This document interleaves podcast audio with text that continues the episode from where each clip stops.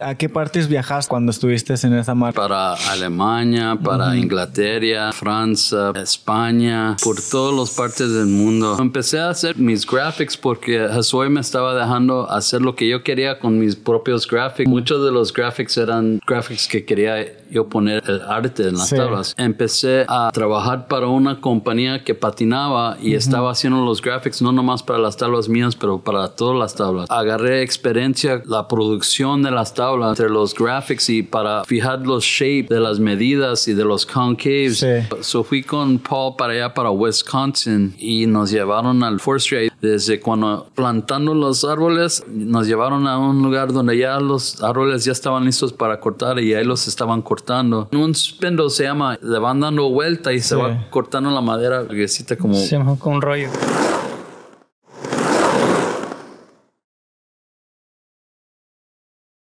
Bienvenidos a un nuevo episodio de Efecto Oli, donde hablamos de patinetas, proyectos, anécdotas y aprendizajes. Así es, banda. Sean bienvenidos a Efecto Oli, su podcast favorito de skate de México, el mundo y sus alrededores, ALB. Como lo mencionamos antes, eh, estamos agradecidos con Bolo Brand. Así es, muchas gracias a Bolo Brand por hacer esto posible. Se están rifando machín. Así es. Y pues ahora sí, vamos a empezar con este episodio. Estamos aquí en la fábrica de PS Sticks, que ahorita es Sticks PS. Eh, Pero bueno, estamos aquí. eh, muy agradecidos, la mera verdad, por la oportunidad. machín. Eh, y pues vamos a introducir Efecto Oli detrás de la mente de José Cerda. Mucho gusto. Hola José Cerda, ¿cómo andamos? Bien, bien, Bien. gracias. Gracias a ti por eh, darte este espacio para eh, que hables un poquito de nosotros porque eh, ahí este, está- tenemos entendido que fuiste uno de los pros en la, eh, en la camada de, Templeton y pues otros ahí que están en, ese, en esa edad, ¿no? Eh, quisiera que nos platicaras un poco cómo empezó tu historia en el skate. Eh, pues cuéntanos, más que nada. Sí, so, so, so vengo de, de, de Huntington Beach, de California, y todos mis amigos empezábamos a patinar desde cuando teníamos 11, 10 años.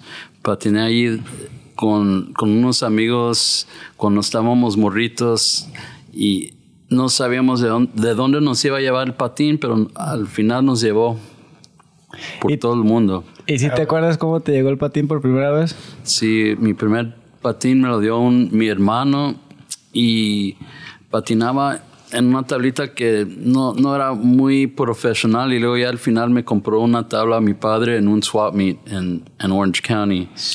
Ah, pero empecé a patinar en, en Downtown Huntington Beach con, con amigos. Desde, a- desde ese año teníamos estamos morridos, era como ah, Ed Templeton y uno que se llamaba Eric Estrada y otro que se llamaba Jason Dill. Todos patinábamos ahí en, en Huntington Beach en ese tiempo. Sí. Ah, y de ahí nos fuimos patinando. ah, empezamos con, con, un, con el primer sponsor que se llamaba un, un surf shop que se llamaba Jack's Surf Shop en Huntington Beach. Y de ahí era el primer sponsor que nos dio a, a- a Ed Templeton y, nosotros nos mandaron a un skate contest en Redondo Beach o en un lugar, en un Catch It Warehouse. Y era el primer competencia que patinábamos nosotros. Sí. Y de ahí seguimos patinando. Es que chingón, güey. O sea que... Ese- un vato que se llamaba Jason Deal, güey. Ajá, un sí, tal un Templeton, no Deal. mames, güey. O sea, pura leyenda, carnal. Sí, o sea que, pero sí empezaste a patinar con ellos, con Sí. ellos creciste Sí, patinando. sí. Qué Ok. chingón, güey.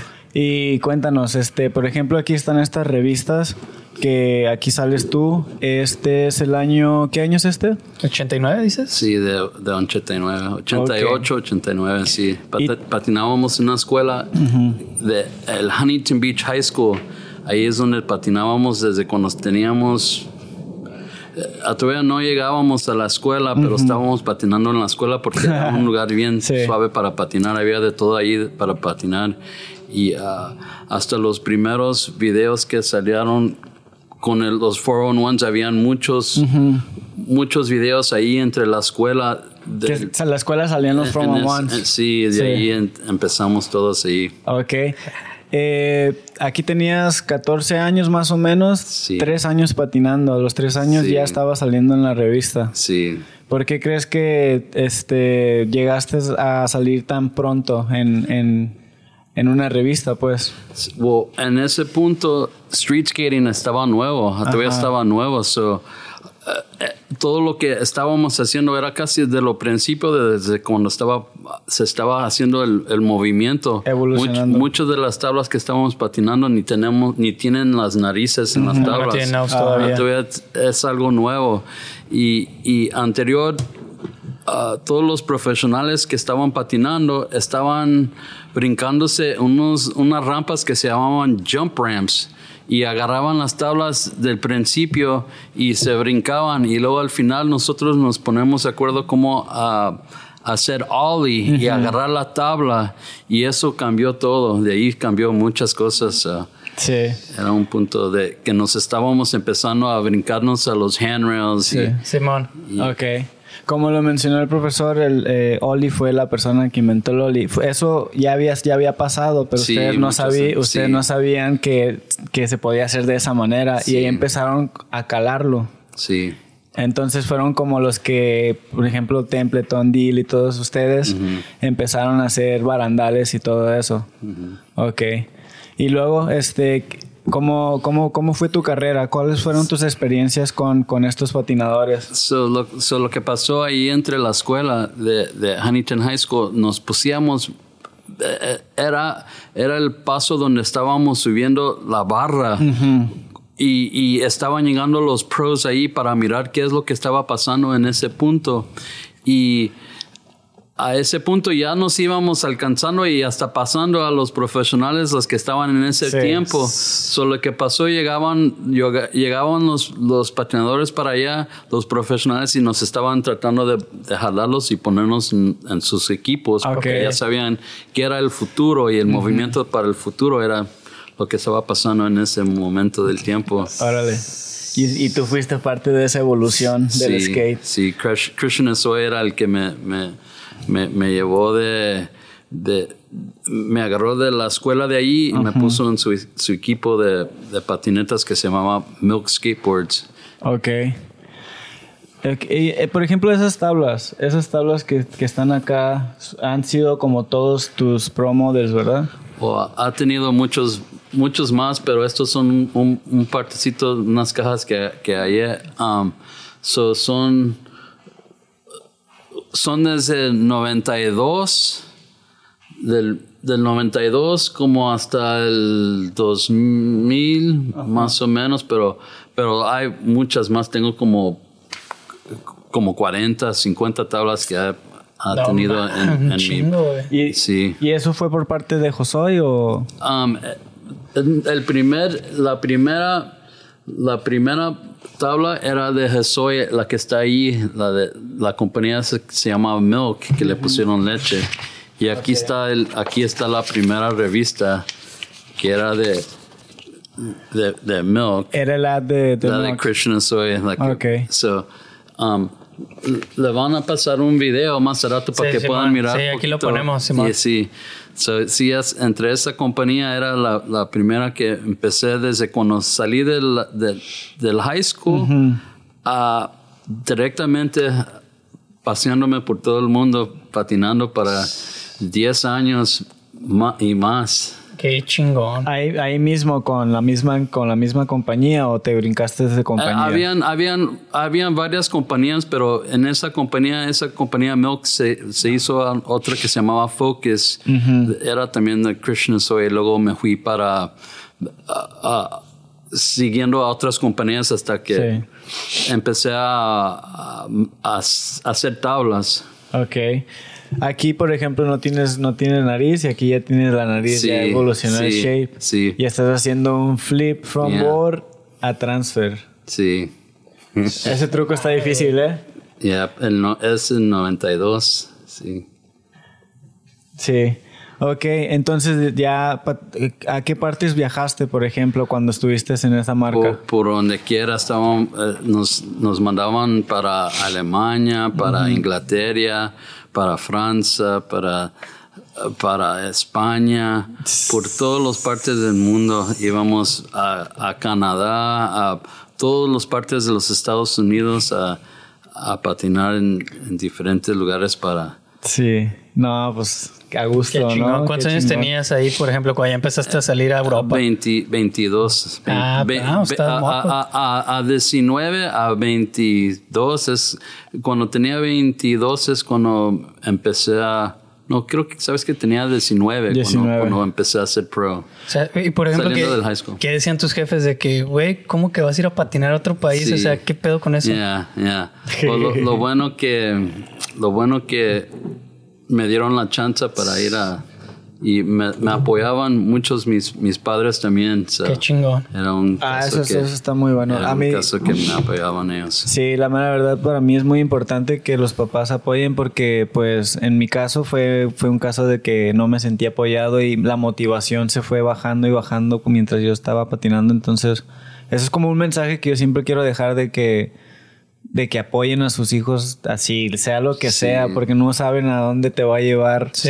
eso que estás haciendo. Y en este caso fue la patineta. Sí. Y te llevó a casi todo, todos lados del mundo. Sí. Estaba viendo ahorita que estás, es la de Slap, ¿eh? Yeah. Slap Magazine. Slap Magazine, sí, Yeah. eso es lo que estaba viendo. Y era, era antes cuando era de papel. De la- papel, revista. Simón. Pero también el, el video de 411 era algo que estaba cambiando todo también entre el industria Sí. de, de patinetas a ese punto de tiempo. So, Bueno, y ahorita mencionaste que después de así de tu carrera empezaste a trabajar en la fábrica. Ahora sí en el lado de haciendo las Del otro tablas lado, ¿no? del sí, otro lado sí. de la So, so- so empecé a hacer mis, mis graphics porque Josué me estaba dejando hacer lo que yo quería con mis propios graphics. So, Muchos de los graphics eran graphics que quería yo poner en, en el, el arte en las Sí. tablas. So, de ahí ah, empecé a trabajar para una compañía que patinaba y estaba haciendo los graphics no nomás para las tablas mías, pero para todas las tablas. Ok. Y de ahí agarré experiencia en el- la producción de las tablas y entre los graphics y para fijar los shapes y de las, de las medidas y de los concaves. Sí. Y iba ah, comprando tablas de diferentes compañías donde las, las hacían y, Sí. y, y de ahí ah, y- llegaba a enseñarme un poquito más ese proceso y llegando de, de una de las compañías que estaba comprándole las tablas me ofrecieron, me ofrecieron un, trabajo Sí.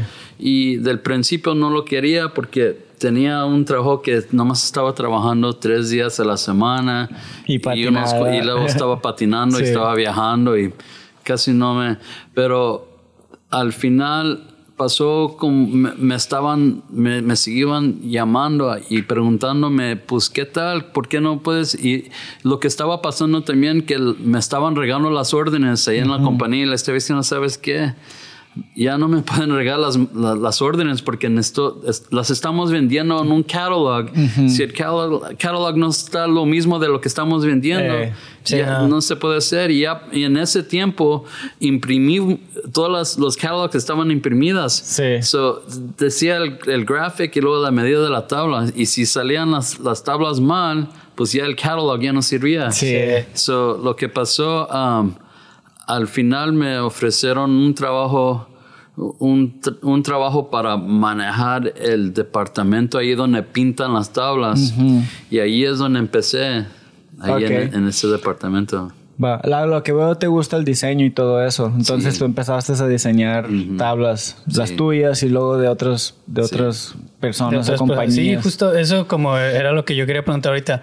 Cuando estuviste, no sé, en la escuela, el high school o algo, ¿estudiaste como algo de diseño? ¿Cómo fue? ¿Siempre dibujaste o qué rollo? Sí, sí, pero ah, entré a un, un clase de screen printing donde Ah, te sí. enseñan cómo a pintar. Serigrafía. de- sí, de pintar de colores. Y Sí. de ahí empezábamos a hacer cositas como de unas bandas que nos gustaban, nos Playeras, pintábamos camisas y empezábamos ahí pintando de lo que, lo que queríamos nosotros y ya al, al final ya cuando ahí me enseñé y luego ya, ya al final cuando tenía mis propios modelos ya sabía el proceso y ya, ya seguí de ahí para adelante. ok. Mm, ya. Que por cierto, pues ya, ya te sabes todo el proceso de cómo empezaron a imprimir tablas, ¿no? De, de, de esos tiempos hasta ahorita, ya cómo ha Sí. cambiado todo, Con el Sí. proceso, ¿no? Cómo ha ido cambiando, evolucionando más bien. evolucionando. Así Sí, es. sí, del principio las estábamos pintando.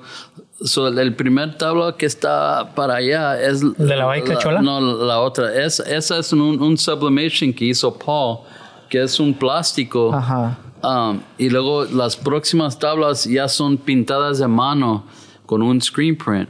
Y luego después de ahí ah, intenté ah, hacer UV printing, que era este, esta tabla, la, la Zapata. de Zapata aquí. Sí. So, en lugar de pintar directamente una tabla, la pintábamos en un, un pedazo de veneer plano. Ajá. Y de ahí estaba mucho más fácil para pintar. Podíamos pintarlas más rápido y- y sacar más producción.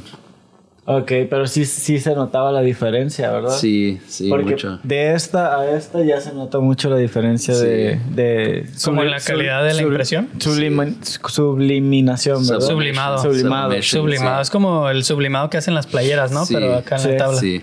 Ok.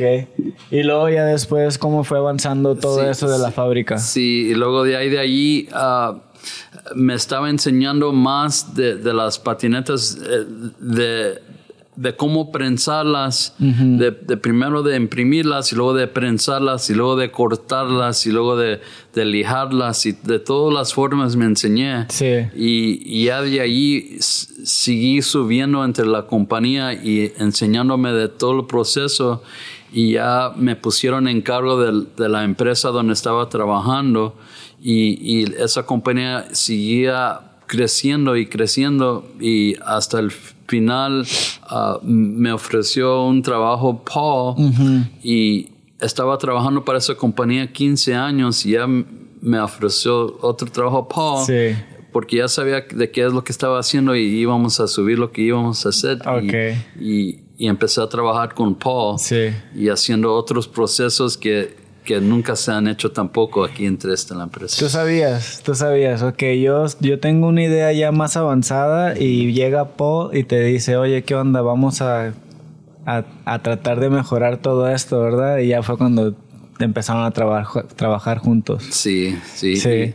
Y, y- y todo salió como un, un círculo grande porque todos mis amigos que, que patinaba desde cuando estaba ch- morro, como el Jason Dill, empezó una compañía de FA y, y de ahí empezamos a hacer sus mar- su marca de aquí, de PS del principio y, y tenían unas ideas qué es lo que quiere y tenemos que luchar para hacer unos, unos efectos que algo más con más difícil, pero Sí. al final se hicieron. Sí. So- ¿Cómo fue eso lo de lo de lo de Falcon Awesome, verdad? Fue con Sí. lo de Jason Dio. Sí, Eh, Jason Dio, yo creo que también es como un artista, ¿verdad? También es Pues artista. es es un, artista el güey. es un designer y un artista, sí. Entonces él quería como sacar algo totalmente diferente que jamás se haya hecho. Sí. Y me estabas comentando que fue un proceso de casi un año Sí. de hacer eso del... El- holográfico. Sí, El holograph, sí, eso era un proceso de que teníamos que conseguir plástico con de tres o cuatro diferentes lugares en China para, para ver cuál del plástico iba a pegar y luego Ajá. teníamos que fijarnos cómo se iba a pegar, cómo lo íbamos a tratar de pegar y duró, duró un montón de tiempo para, para hacer el proceso, pero Sí. al final pegó, salió y era algo Sí, que no se había visto antes, ¿no? Grandioso, sí. Que De sí, hecho, sí hay, pegó. hay un. Eh, he visto ahorita que dices fucking awesome. Hay, un, hay unas tablas que tienen como de este. Ay, güey, ¿cómo se llama ese? Que son como dos capas. Entonces, cuando la giras, se ve como dos imágenes. No Sí, sé si es- me esa- explico. esas son las dos. Las el holographic, ese es el Ya, que ya, dices. ese es el No mames, güey, es un pedo, güey. Y también lo mismo hicimos el embossing de la madera y, y también otro proceso que se llama raised printing, donde pintábamos algo más gresecito en la tabla y luego se ponían un transfer arriba para que se miraba más, más al, Mm, ya, sí, sí, sí. la, Sí. Simón. Yeah. Y luego ah, habían muchos diferentes efectos que, que, que hicimos aquí que, que nunca se han hecho. Nunca se habían hecho, güey. No, no. Um, uno que sí se hizo- hizo era uno que tenía como una lanita que le pintamos, le pintamos y le ponemos como una lanita encima de la, como un felt, como Ajá, como una pintura. felpa. Sí, como una, una pintura de felt. La hicimos una tabla también Ah, no. para hockey, para ellos también. Órale, Ah, qué chido. Yeah.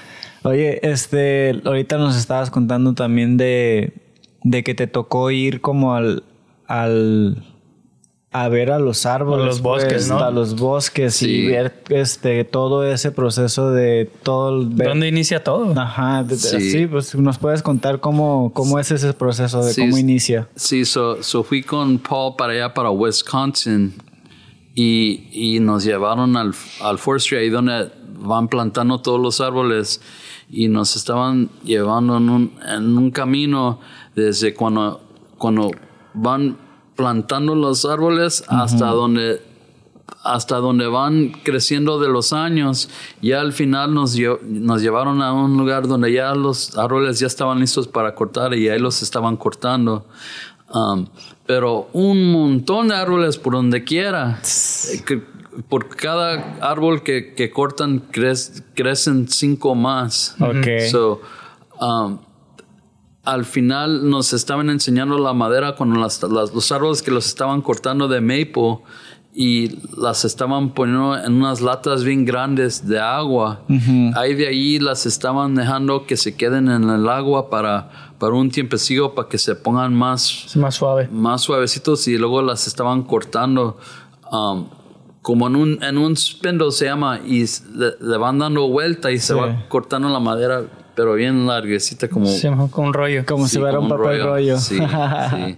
y, y larguísimo, ¿no? larguísima sí y, y ya de ahí la van selectando y la van gra- gradeando de, de- de la madera y, y de la madera que está de lo mejor le van lo van cortando y lo van poniendo el dye de, de diferentes dyes que es lo que miras por arriba de las tablas los azules y los rojos la madera que tienen los nudos pues va para el centro de la tabla pero todas las, las, las que son más caras son las que las que le ponen el dye Ok. para, para, para hacer todos los colores de las, de las caras de las tablas Mm, ok, oye, una duda. Por ejemplo, este, en este rollo, si por ejemplo sale un pliego o un pedazo ahí con nudos, ¿esa madera realmente tiene un defecto que no aguante o es solo visual? Que el nudo no es, no es bien visto. Si, si, si, si va al mero centro de la tabla, no va a afectar la tabla. I mean, el caso es que no va a estar muy grande, pero si son nudos chiquitos, Ah, no pasa No nada. no, no ah, pasa ok, nada. ok. Pensé que tal vez era solo un tema visual de que pues, se ve feo. yeah. Pero no, no tanto. A- Al centro de la tabla no pues hay nadie lo bronca. va a ver. No hay bronca, pero lo de afuera, pues de las caras, pues se tiene que mirar más. o Sí, menos. tiene que ser la mejor, ¿no? Yeah. Órale. Eh, y yo tengo esa duda de que a veces, no sé, nosotros tenemos la idea de, por ejemplo, las tablas que les ponen un color. ¿Ese color que le ponen es porque es más durare- du- es más fuerte esa tabla o, o es, no, es lo mismo? Nomás todas? es como, nomás es como una vista, nomás para que se mire. Sí, Para que se- porque ajá. mucha gente no quiere en la tabla todo, todo natural porque se mira un poco más varo. Ok. ¿entiendes? Pero la claridad de la, de la tabla es por la madera. Si Ok. usas la madera que es de lo bueno, pues Sí. de lo bueno vas a Sí. sacar. Es que sí es cierto, güey. Luego de repente hay gente que empieza a regar rumores por la calle y se van pro- así po- como propagando y así de que, ah, güey, si tu tabla a lo mejor trae estos colores es porque tiene más dureza o así, pero pues que sepa la banda que no, güey, realmente es, es puro decorativo, ¿no? Depende de la madera. Sí. Como que es- Pero sí es cierto, de la, neta, madera. yo llegué a ver que, o sea, en lo personal, si agarraba una tabla que tuviera todas las capas blancas, era como, eh, que Se mira por más barato. cuestión de Sí, gusto. mira, ajá. más barato, sí. Más- Ah, aunque sea lo mismo, ajá, pero se ve así como más sencillo, Simón. Sí, Sí. Pero Ahora- cuando lo vas patinando se siente lo mismo. es igual. Yeah. Sí, sí. Que, que Julio ahorita mencionó, que se me quedó grabado, fue de que hay cinco maples, ¿no? Diferentes. O variedades. Que nada más dos son los que pues, pueden servir para que estén en una patineta. Sí, pero ¿Cómo, cómo es eso? sí, pero el, el hard rock el, el hard rock maple es lo que se usa al, al principio para hacer las tablas. Sí. O sea, ese, ese, ese nombre, el hard rock, ¿así se llama la variedad o así se lo puso la industria? Well, es, es el, el maple tree, es el, el árbol, es como se llama el árbol. Sí, Ok. El maple, sí. ¿Y a dónde fuiste cuando fueron para allá? Eh, allá como para Nebraska. Eh, se llama los Great Lakes Region, es, es donde están los, los lakes allá por allá, y llegan hasta Alaska Sí. y van bajando a Nebraska y ahí es donde están todos los árboles mejores que puedes conseguir de Maple Tree. Va. Y Entonces. de- y, ahí ajá. también llega el, el maple syrup también. Ah, ok. Ah, acá para los hotcakes, ¿o qué? Ah, Para los hotcakes. exactamente. o sea que, pues, Ah, de- para que la raza sepa, de cada eh, árbol que cortan, están plantando cinco. Simón. Sí. Entonces, no es como que está afectando eh, a la naturaleza. Sí, ¿no? porque Por hubo un tiempo, justo platicábamos hace rato que, pues ya sabes, los rumores, ¿no, güey? Y creo que hasta una vez salió así en las noticias, güey, de que, no, que la industria del skate está acabando con los bosques y la chingada. Ah. Y yo dije, güey, no creo porque, o sea, acabarían con su propia industria, güey. Entonces sería muy tonto, güey, estar talando sin volver, sin volver a sembrar, güey. Sí, de hecho. Sería pues, No estúpido. tiene güey. sentido. Yo tengo una duda sobre los, los heat transfers. Ya ves que empezaron de esta manera y luego al final, después de tanto, ah, Pues sí, güey, tanto como ir evolucionando, trabajo, prueba y error. se, se dieron cuenta de los heat transfers.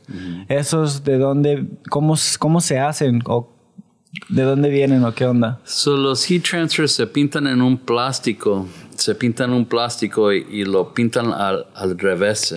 Sí, invertido. ajá. Sí, y luego ah, lo pintan bien delgadito y lo pintan en unos vídeos y a veces los pintan también en, en unos digital transfers. Ok. Y ah, es un proceso un poquito más barato, mucho más barato para hacer y por eso se hace, ya se ha cambiado mucho para, hacer heat transfer. Ok. Pero también hay unas compañías que hacen direct screen print ah, todavía. Todavía. Sí, sí. Pero ya es como pura melancolía, ¿o qué? Y hay varias compañías que hacemos nosotros que les mandamos las tablas blanks y ellos las van pintando en, en diferentes lugares. Mm, ya. Nosotros Órale. también hemos pintado unas tablas directamente aquí también. Ok.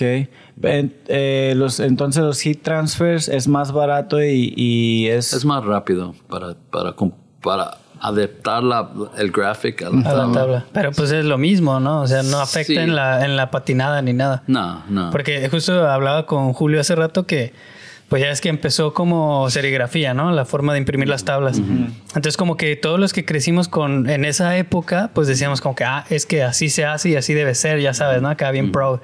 Entonces cuando cambió a, a transfer, güey, muchas personas empezaron a decir, no, es que el transfer que... Como si fuera chafa, güey, Sí, por pero- ser más rápido. Sí, sí, pero, pero también sí es porque ta- también esta pintura que usábamos para pintar los transfer, o las tablas directamente, tenía un mejor...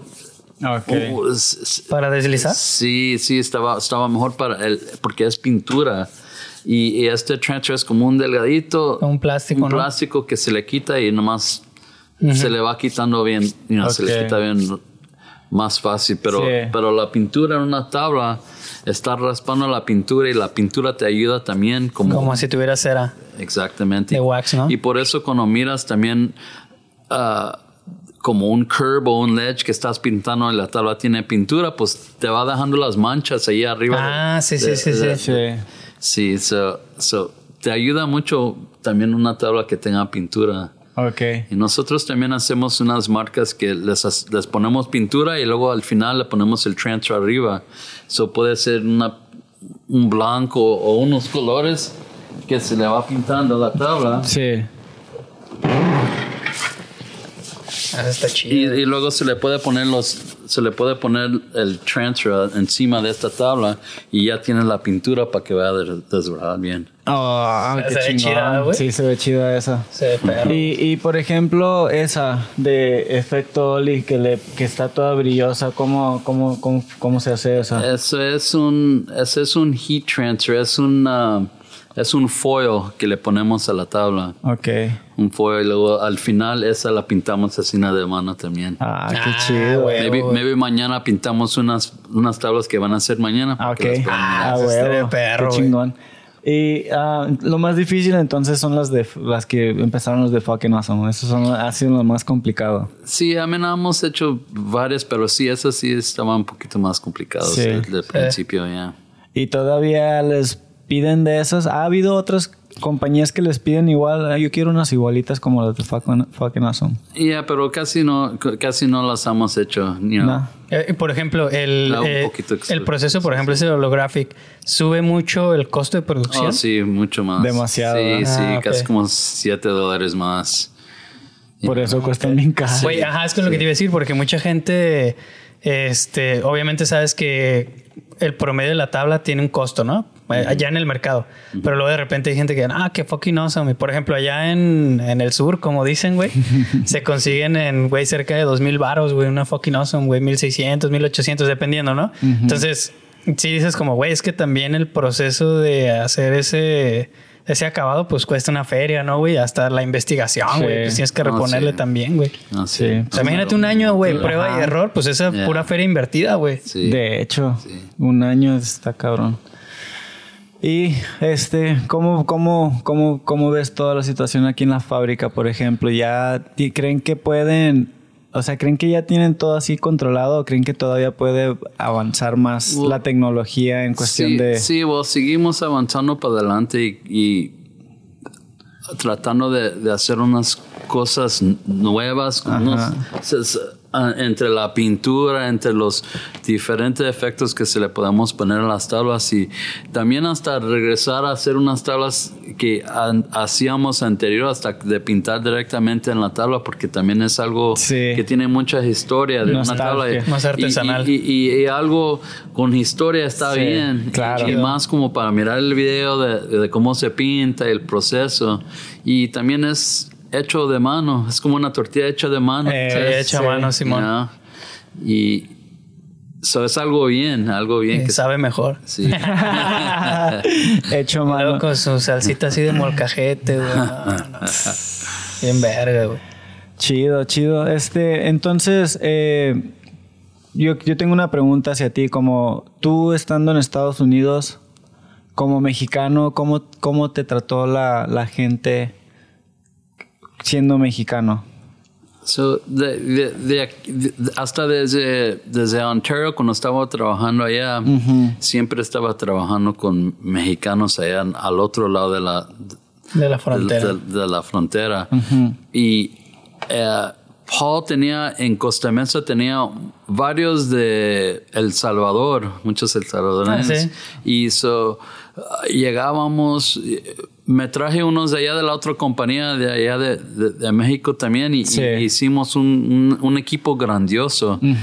So, eh, lo importante es tener gente que quieren trabajar y quieren eh, ponerse de acuerdo de lo que están haciendo y que le den, que tengan una pasión a lo que están haciendo. Sí. Sí. Y entre con eso, pues ya eso va, va hablando de, la, de todo de lo que están haciendo y de todo el producto de lo que están haciendo y Sí, la se, tabla. se transmite, ¿no? Como lo que estábamos diciendo ahorita de que aún la tabla sigue teniendo vida cuando la estamos patinando. Es como que estamos patinando más como vida, ¿no? Estamos patinando Sí, más pues vida. es, es algo orgánico, güey. Entonces el proceso también tiene que transmitirse desde los trabajadores que estén a gusto con lo que están haciendo y que estén transmitiendo pues esa pasión y, y esa misma vida de, de cómo va todo en Sí, círculo, sí, sí.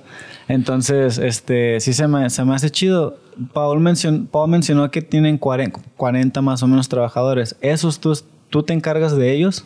Sí, yo tengo otros manejadores que manejan la planta Ajá. también.